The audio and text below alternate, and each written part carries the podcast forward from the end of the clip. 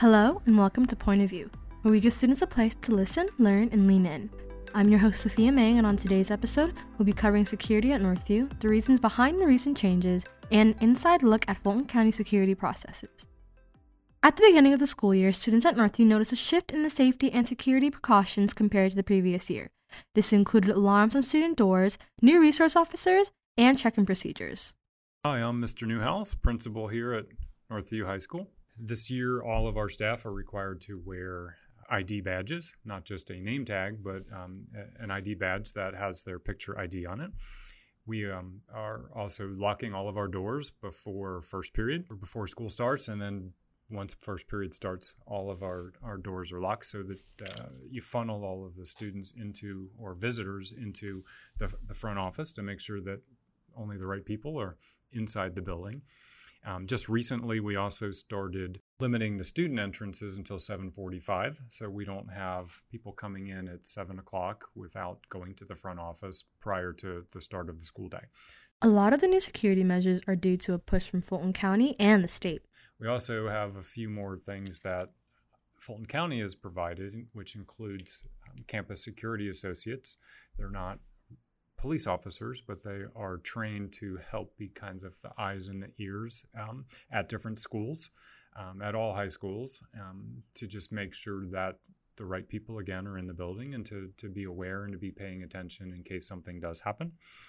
And um, we're also increasing the amount of drills. This actually came from the state, um, so that normally we would have one fire drill a month, and we have one uh, tornado as well as an intruder drill. Usually you have one each semester. Well, that is changing now to having one every nine weeks. So we're going to practice the intruder drills uh, a lot more frequently than we have in the past. Students have also noticed an increase in the amount of campus security officers around school.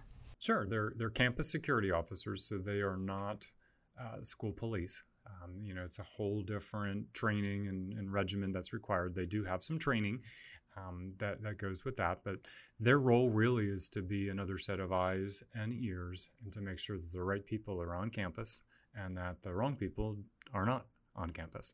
Um, and so we're learning like uh, Mr. Newman is our is our first one. We're hoping to have another one start um, in November, and so Mr. Newman right now is just kind of learning high school, and he's learning how to just you know the the ebb and flow of the different periods and, and lunch and um, he's right now charged with making sure that students that come early have a reason to come early so they're not just wandering the hallways um, but they're going if they have an appointment with the teacher that's great there are a few more security measures that will be implemented in the near future.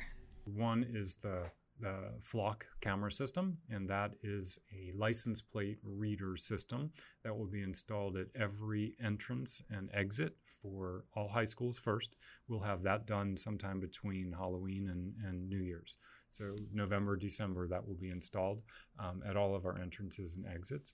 What that does is that um, it's in partnership with both the Johns Creek Police as well as the state um, police agencies that anyone who has a warrant or anyone who shouldn't be on the roads that comes onto our campus will send out an alert that will go to the, the police, it'll go to Johns Creek Police, it'll go to school police, it'll come to the, the school. So we know if somebody that shouldn't be on our campus is on our campus, so we can then address it. It's the responsibility of all students to speak up if they see something. It takes one person to alert the right people, to get the right staff, to address problems and keep Northview safe. Paul Hildreth, the Director of Safety and Security for Fulton County Schools, emphasizes this sentiment. Hi, my name is Paul Hildreth. I'm the Director of Safety and Security for the Fulton County School District. And can you give us a description of your job role and daily activities Wow, I don't think you have enough time in the podcast to tell you everything I do every day, but I'll give you a high level overview. Um, I am responsible for everything non law enforcement in the district, so most of that is around uh, preparedness for schools and uh, planning, if you think about safety and security for the schools, and then things like drills and emergency operations plans. Um, I oversee our camera systems in the district, as well as our safety assessment team and our campus security associates. You know, if you if you think about campus security associates, if you think about our school police officers, if you think about law enforcement in general, um, it's been a struggle over the last couple of years because um, everybody needs so many officers, but there's just a limited pool out there. So um, we continue to recruit. I know that school police continues to recruit for officers. I would encourage um, anyone that's listening to your podcast, if they're interested in a career in law enforcement and think that would be a place for them to uh, to, to think about that, and you know, and then potentially go to go to school and go to mandate training and you know become a police officer, and then and look towards a school district like Fulton County Schools to um, become their home, right? Because it's it's you can be a police officer anywhere, but you know if you think about like Northview, it's a great place to be a police officer because you get to mold and shape lives and, and provide direction and, and keep everybody safe in an environment that's you know just a bunch of great kids, whether it's high school, middle school, or elementary school. Mr. Hildreth encourages people to think about a career in law enforcement at schools. He says that you can be a police officer anywhere, but school is a place for learning and growth as well. And I don't know if you caught my, my green shoes when I when I when you walked in today, or if you know the green shoes story, but this this is tied back to Uvalde, and I have a pair of green Chuck Taylors on, and um, one of the the victims of the Uvalde school shooting was identified by her parents, and the only way they could identify her were the green shoes she was wearing. And so I wear these shoes um, for two reasons. The, the, the first one is, and, and I have a heart drawn on my right shoe, uh, much like um, Maite Rodriguez did, the, the, little girl that died. And uh, but my daughter drew my heart on my shoe, and, and so she's important to me. Um, I know you guys are seniors. My daughter graduated last year from high school, but she's still in school. She's at Berry College, and I think it's important for me, you know, as she put my heart on my shoes. But it, all, you know, every day when I get up, it's the first thing I think about when I put on my shoes. And at the end of the day, it's the last thing I'm thinking about is school safety and how important that is. On May 24th, a deadly shooting at Robb Elementary School claimed the lives of 19 students and two teachers. Maite Rodriguez, a 10 year old victim of the Uvalde school shooting, often wore green high top Converse shoes with the heart drawn in her right shoe. Her shoes were the only clear evidence that helped her parents identify her. Hildreth wears green Converse high top shoes every day as symbolism of the importance of protecting students. His daughter drew the heart on his shoes, and they serve as a constant reminder of what drives him to protect students every single day. School safety, but you know, let me be real clear. The, the message that I want everybody to hear on your podcast is this is not my job. This is our job. We all are responsible for school safety. Each of us plays a different part. You know, your campus security associates, CSAs will provide a certain level of campus security support. Your school police officers will provide that.